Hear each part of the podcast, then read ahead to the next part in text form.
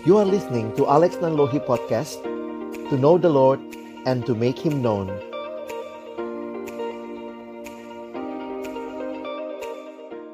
Halo teman-teman Yuk kita jawab satu pertanyaan dulu Pertanyaannya apa? Kalau ditikung teman, salah temennya atau salah kitanya bang?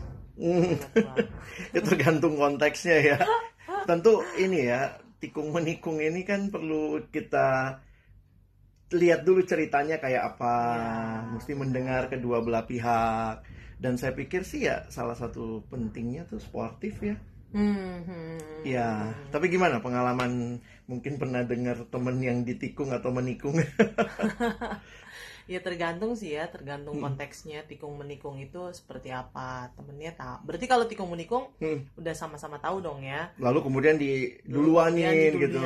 Diduluanin gitu. Hmm. Nah, tapi kadang-kadang dalam kasus tikung menikung tuh bang, bang Hmm. bukan masalah diduluan atau gimana, tapi Hmm. masalahnya adalah memang hati yang si cewek atau si cowok tuh memang gimana ya Oh, ngomongnya ya. Jadi lebih tertarik sama Oh, yang eh, yang sama akhirnya yang jadian nikung gitu kali ya. gitu ya kayak gitu jadi memang Mm.